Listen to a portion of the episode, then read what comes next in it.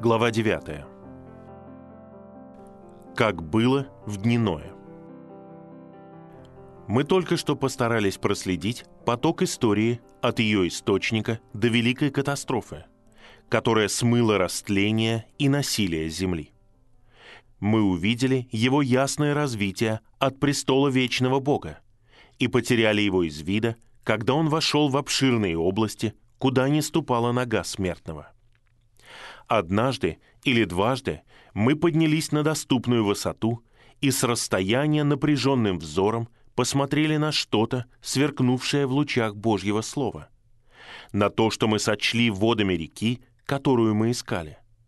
Но у нас не могло быть твердого знания об этом таинственном потоке, пока мы не увидели, как его густое и пенящееся течение превратилось в страшный водопад между темными горами – скрывшими его от нас. Мы последовали за ним в землю удовольствия, в которой он постепенно снова стал тихим и светлым, а его берега изобиловали всем прекрасным и приятным. Мы пошли за ним, когда он вышел за пределы этой радостной сферы и потек по сухой и бесплодной земле, постепенно набирая объем и скорость, пока, наконец, его бурные воды стремительно не влились в океан потопа. Однако мы не должны забывать историю суда, который мы только что рассмотрели, не поразмыслив о серьезном предостережении, которое дал Спаситель. «Ибо как дни произносит он страшные слова, — так будет пришествие Сына Человеческого.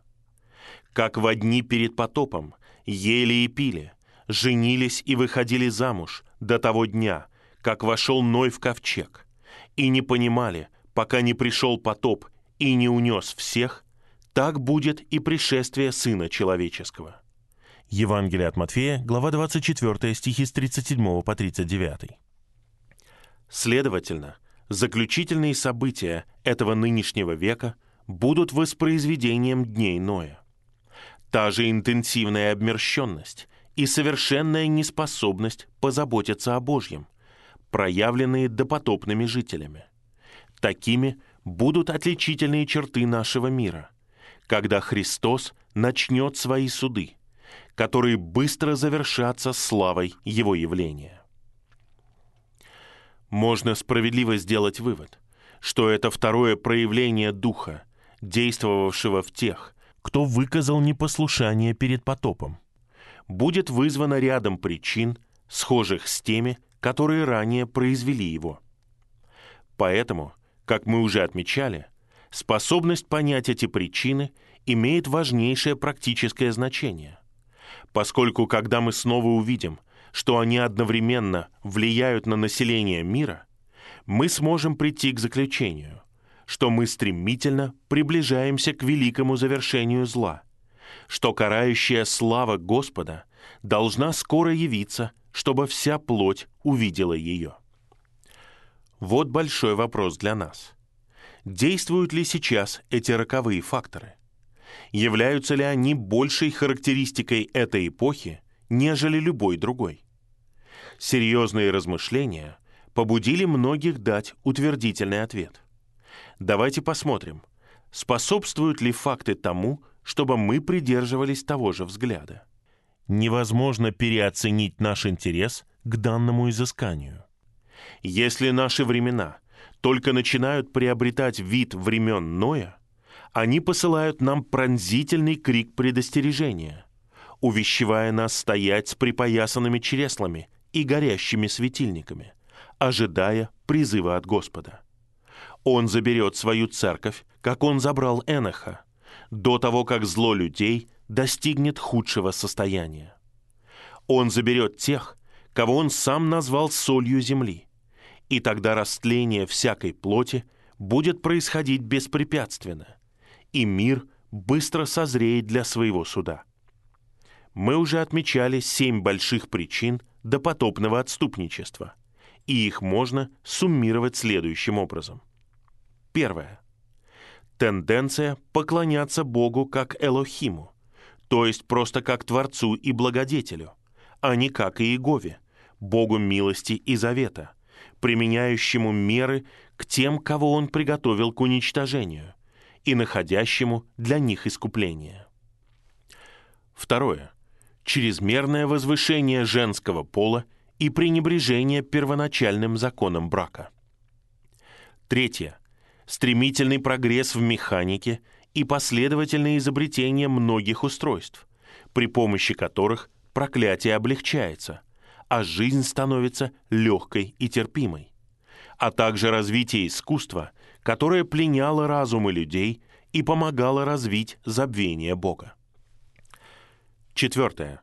Союз между номинальной церковью и миром, который быстро привел к полному слиянию. Пятое. Стремительное увеличение населения. Шестое. Отвержение проповеди Эноха и Ноя, чьи предостережения стали благоуханием к смерти для мира и безвозвратно ожесточили людей. Седьмое – появление на земле существ от власти в воздухе и их незаконное общение с человеческим родом. Эти причины сообща окутывают мир плотским туманом, через который не может проникнуть ни один луч истины. Они принесли полное забвение Бога и пренебрежение его волей. И удалив великий центр, который единственный может вывести людей из себя, сделали обитателей Земли настолько эгоистичными и беспринципными, что мир сейчас наполнился развратом, несправедливостью, тиранией и кровопролитием. Поэтому нам осталось рассмотреть схожие черты, которые сейчас воздействуют на общество. И, конечно, мы не можем не признать, что первая причина в высшей степени является характеристикой наших времен. Во всех религиозных церквях христианства, а также среди иудеев, магометан и язычников, существует бесконечное и постоянное растущее количество тех, кто идет путем Каина. Послание Иуды, стих 11. Тех, кто признает высшее существо, но не признает его святости и своей собственной испорченности и тем самым отрицает необходимость в посреднике между Богом и человеком. Многие из них готовы смотреть на Христа как на кого-то великого. Они с готовностью говорят о его мудрой философии и образцовой жизни. Но они не исповедуют его как единородного Сына Божьего и не ощущают потребности в его искуплении. Следовательно, они отвергают его откровение как абсолютную власть, полагаясь на тьму внутри них, называя ее светом, и тем самым закрывают глаза на истинные взаимоотношения человека со своим Творцом и образуют свои собственные представления о божестве и о себе. Это подразумевает не что иное, как утверждение о том, что они обладают высшей мудростью и властью – они делают из своего воображения идола, перед которым они должны падать ниц и которому они должны поклоняться. Не нужно при этом удивляться, что это ведет к практическому обоживанию людей, имеющих превосходный интеллект или большую известность. Кто не видел работу этой закваски в своем собственном кругу? Кто не наблюдал подъема этого чистого теизма, как он называется, во всех сектах христианства. Если мы правильно увидели вторую причину на основании скудных намеков, она действует и сейчас, поскольку женский пол определенно начал перемещаться в другую сферу и более возвышенное положение. И распущенность относительно уз брака, которая долгое время существовала на континенте, теперь распространяется и в Англии – как мы видим, на основании недавно опубликованных данных о разводах. Нет.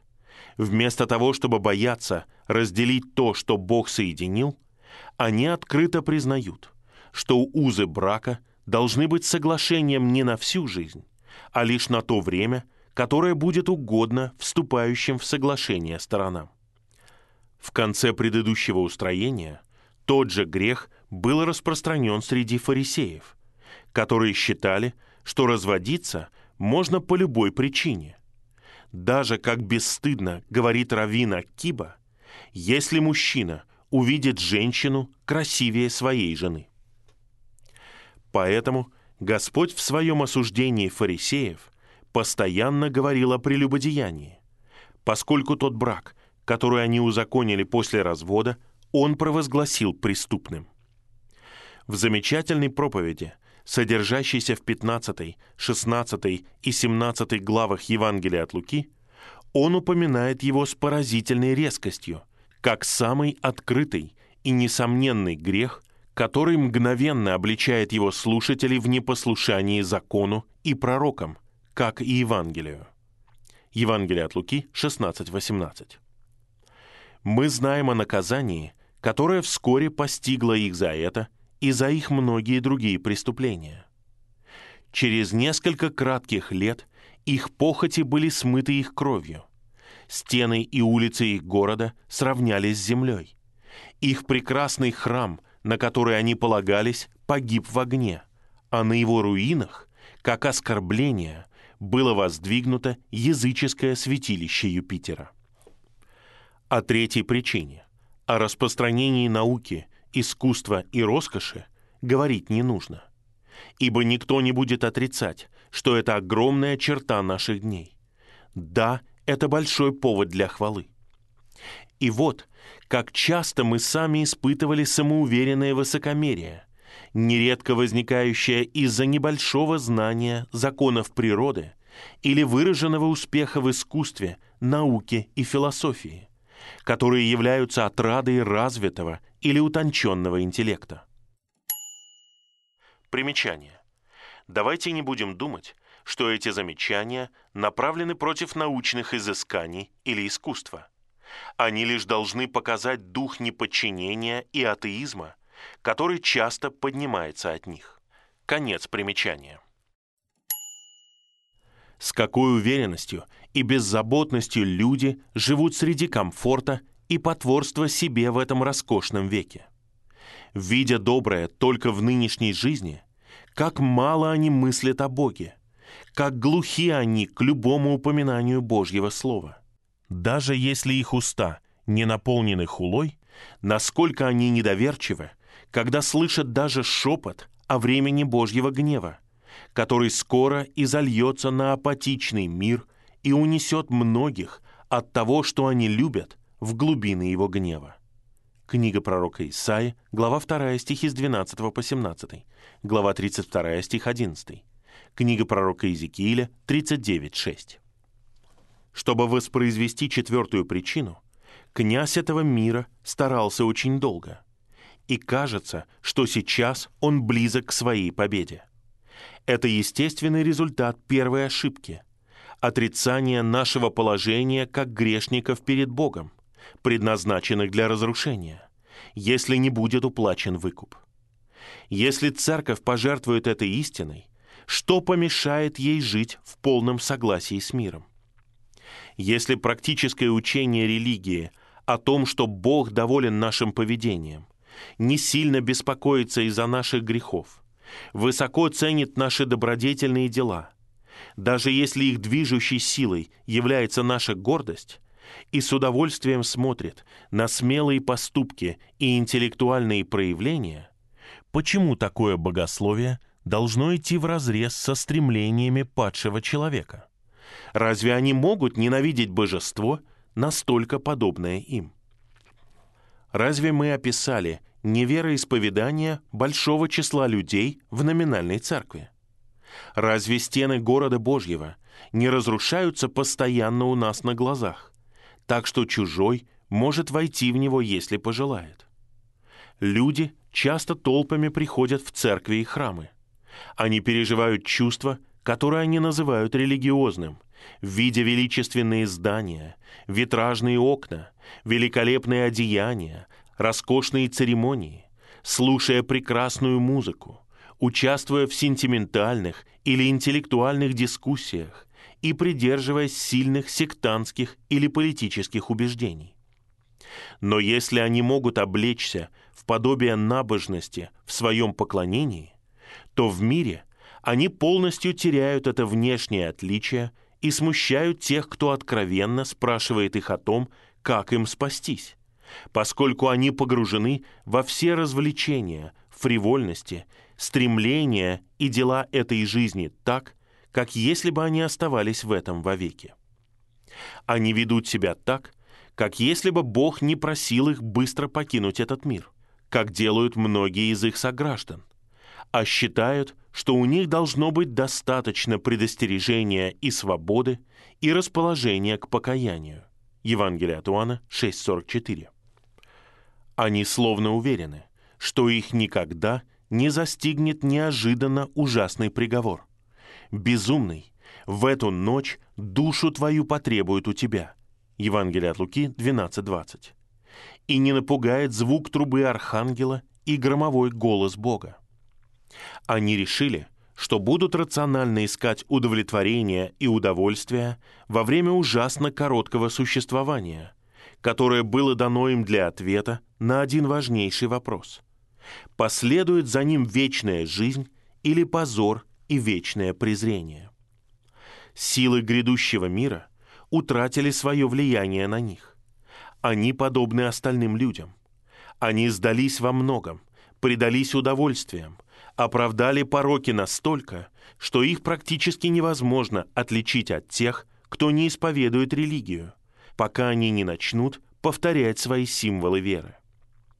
Некоторые из них словно придерживаются доктрины древних гностиков, которые, отрицая воскресение, утверждали, что их дух будет спасен, и что они вольны делать с телом все, что угодно, поскольку после смерти их не будет беспокоить ни тело, ни его дела. Многие готовы исповедать, что христианин должен взять свой крест, но поскольку они удовлетворены нынешним временем, неутомимое рвение Христа и его апостолов является для них неуместным, и они не могут найти крест, который нужно нести. Однако, если Бог в своем гневе поразит их болезнью, тяжелой утратой, разочарованием или потерей, они говорят о своих испытаниях и утешают себя мыслью, что они подражают Господу, перенося трудности, которых избежать невозможно. О, если бы эти люди, ослепленные сатаной, задумались, пока еще есть время, если бы они с молитвой поразмыслили над словами Господа Иисуса и истолковали их посредством Его святейшей жизни. Тогда бы они увидели непостоянство своего положения и быстро ощутили, что исполняют букву пророчества о последних временах, что люди будут иметь внешность благочестия, но отрекутся от его силы. Второе послание к Тимофею 3.5. Мир позволит утверждать любую доктрину при условии, если не будет сделано никаких попыток применить ее на практике. Только когда вера начинает производить дела, тогда христианин сталкивается со жгучей ненавистью. Когда он считает, что должен искупать время, потому что дни злы. Когда, понимая, что ему верено домоправление, он вынужден проповедовать слово вовремя и не вовремя, говоря как умирающий с умирающими когда он больше не может участвовать во фривольных развлечениях или убивающих время удовольствиях, зная, что это лишь раскрашенная завеса, которую использует злейший враг, чтобы спрятать от людей пропасть смерти, по краю которой они ходят, пока не придет время вырвать их и бросить их вниз с утеса. Если у них будет ревностное стремление в разуме, им будет нетрудно увидеть разграничительную линию. Они быстро найдут крест, который им следует нести. Они почувствуют, подобно их господину, что они не от этого мира, и у них будет скорбь в нем. Но пусть они мужаются, он уже близко, и их радость при его приходе будет великой. А уступки номинальной церкви в отношении доктрины – не менее печальны, чем тех, о чьем поведении мы говорили. Мы уже видели, что люди всегда стремятся смягчить и извратить те части Божьего Слова, которые противоречат их собственным мыслям и стремлениям. Но сейчас возобладала чуждая и нечестивая идея разрушающая остатки авторитета Библии и смывающая все оставшиеся преграды между церковью и миром. Это быстро растущее несогласие с так называемой догмой. Если бы несогласие относилось только к позитивным утверждениям людьми своих мнений, чувство было бы понятно. Но после изучения мы обнаруживаем, что догма — это практически общепринятое слово, означающее откровение и заповеди Всевышнего Бога. Многие из тех, кто заявляет о вере в Библию, но не утверждает прочее, чему предстоит умереть, Откровение 3.2, никогда не устают увещевать нас быть милостивыми по отношению к тем, кто отвергает все важнейшие доктрины Писания и даже отрекается от Господа, который купил их.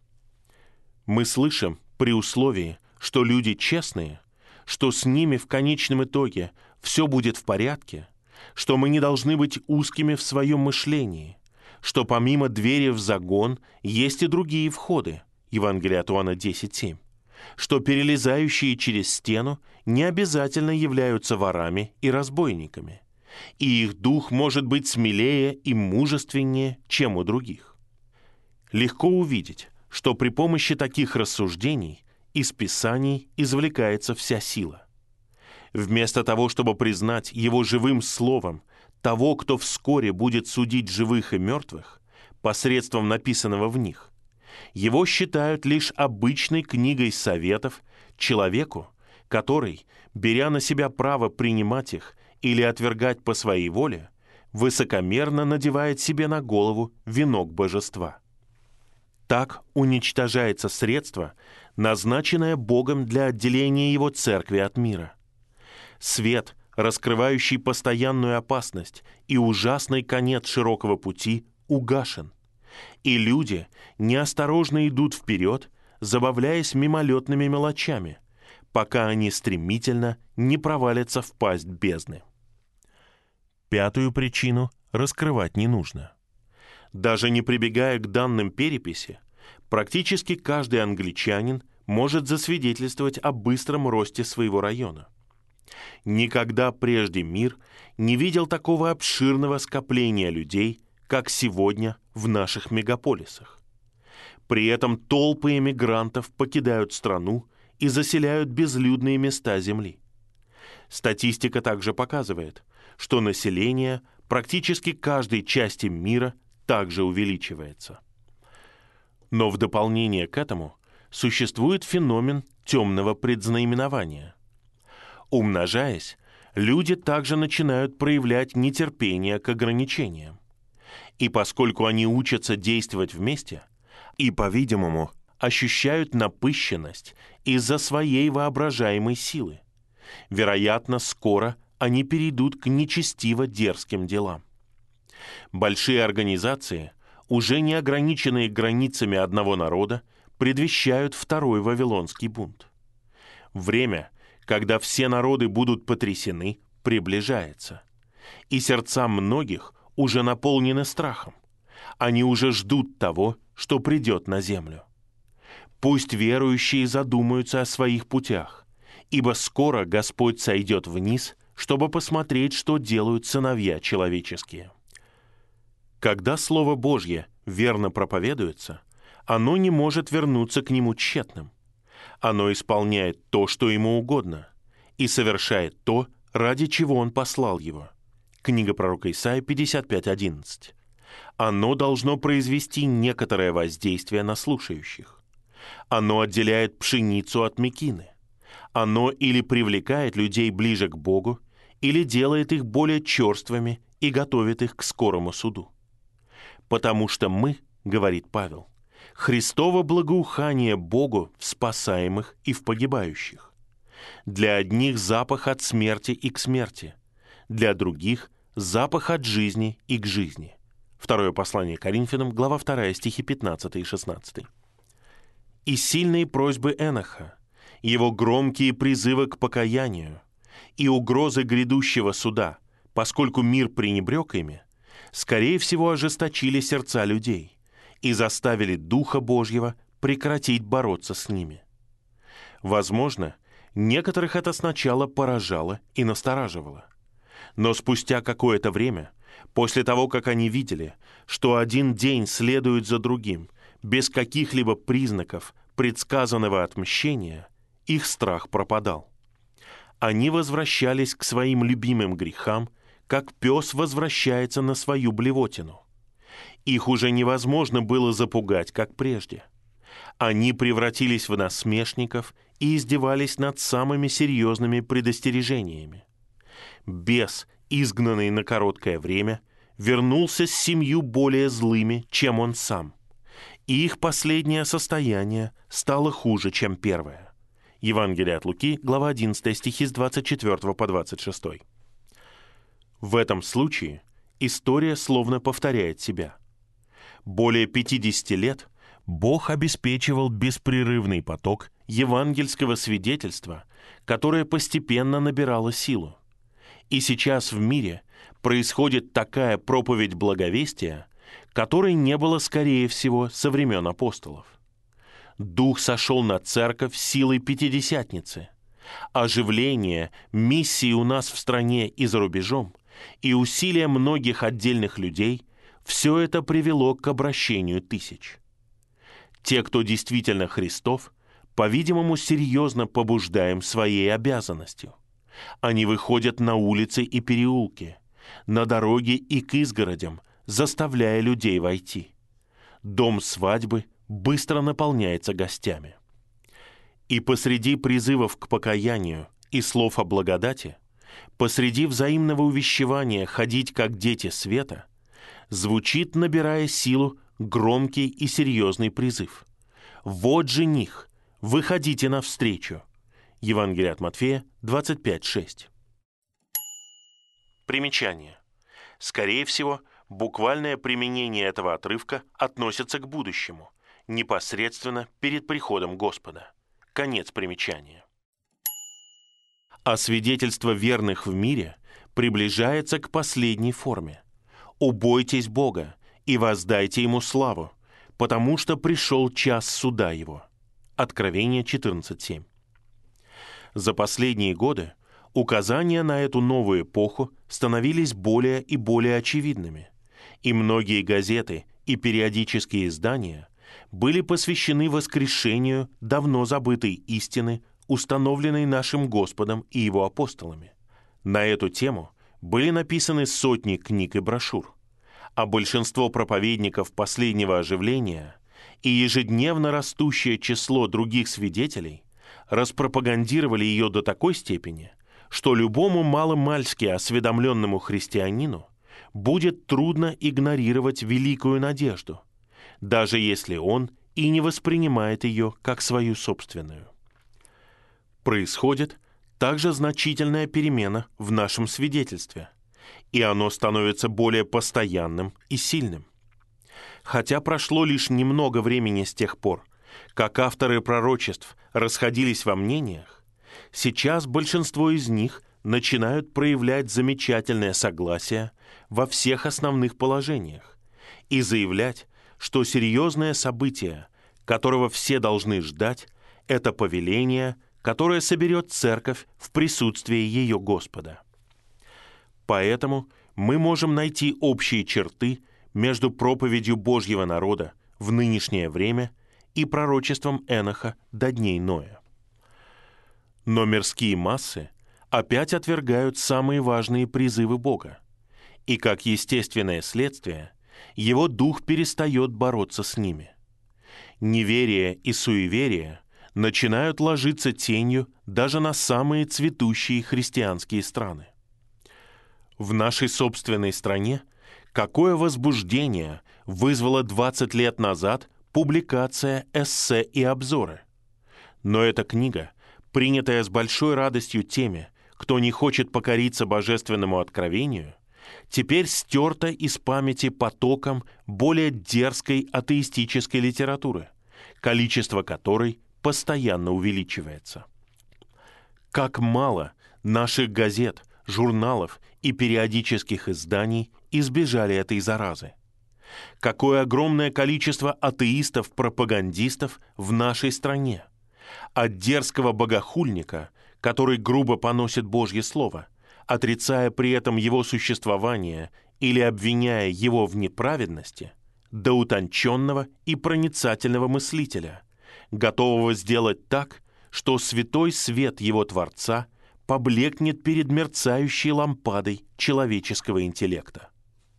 Не нужно даже раскрывать очевидное или тратить время на доказательства одновременного распространения обрядности и папства, что и так очевидно даже для неискушенного наблюдателя. А о преобладании магии мы вскоре скажем. Разве на основании этих двух отступничеств и на основании того, что наши дни в целом напоминают опасные времена конца, описанные Павлом, второе послание Тимофею, глава 3, стихи с 1 по 9, у нас нет оснований прийти к заключению, что христианство в качестве неизбежного наказания за широкое отвержение благовестия практически ослеплено и безнадежно ожесточено. Седьмая и самая страшная характеристика дней Ноя – это беззаконное появление среди людей существ из другой сферы. Это, как быстро ответят многие, представляет собой событие, которое еще не потревожило наш век.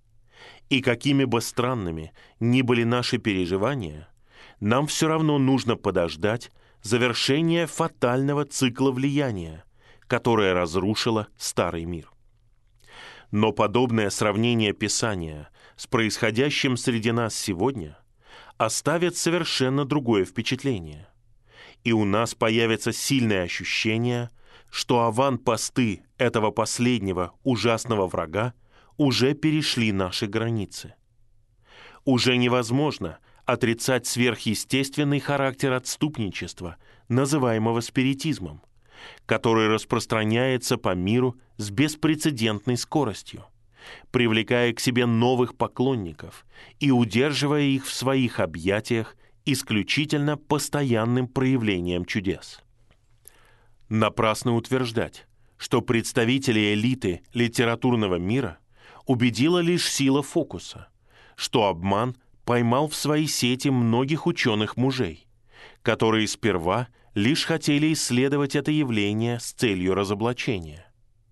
Нет ничего более опасного, чем полное неверие, ибо каким бы неверующим ни был человек, если его столкнуть лицом к лицу со сверхъестественным, из всех людей он наиболее вероятно подчинится жрецам нового чуда.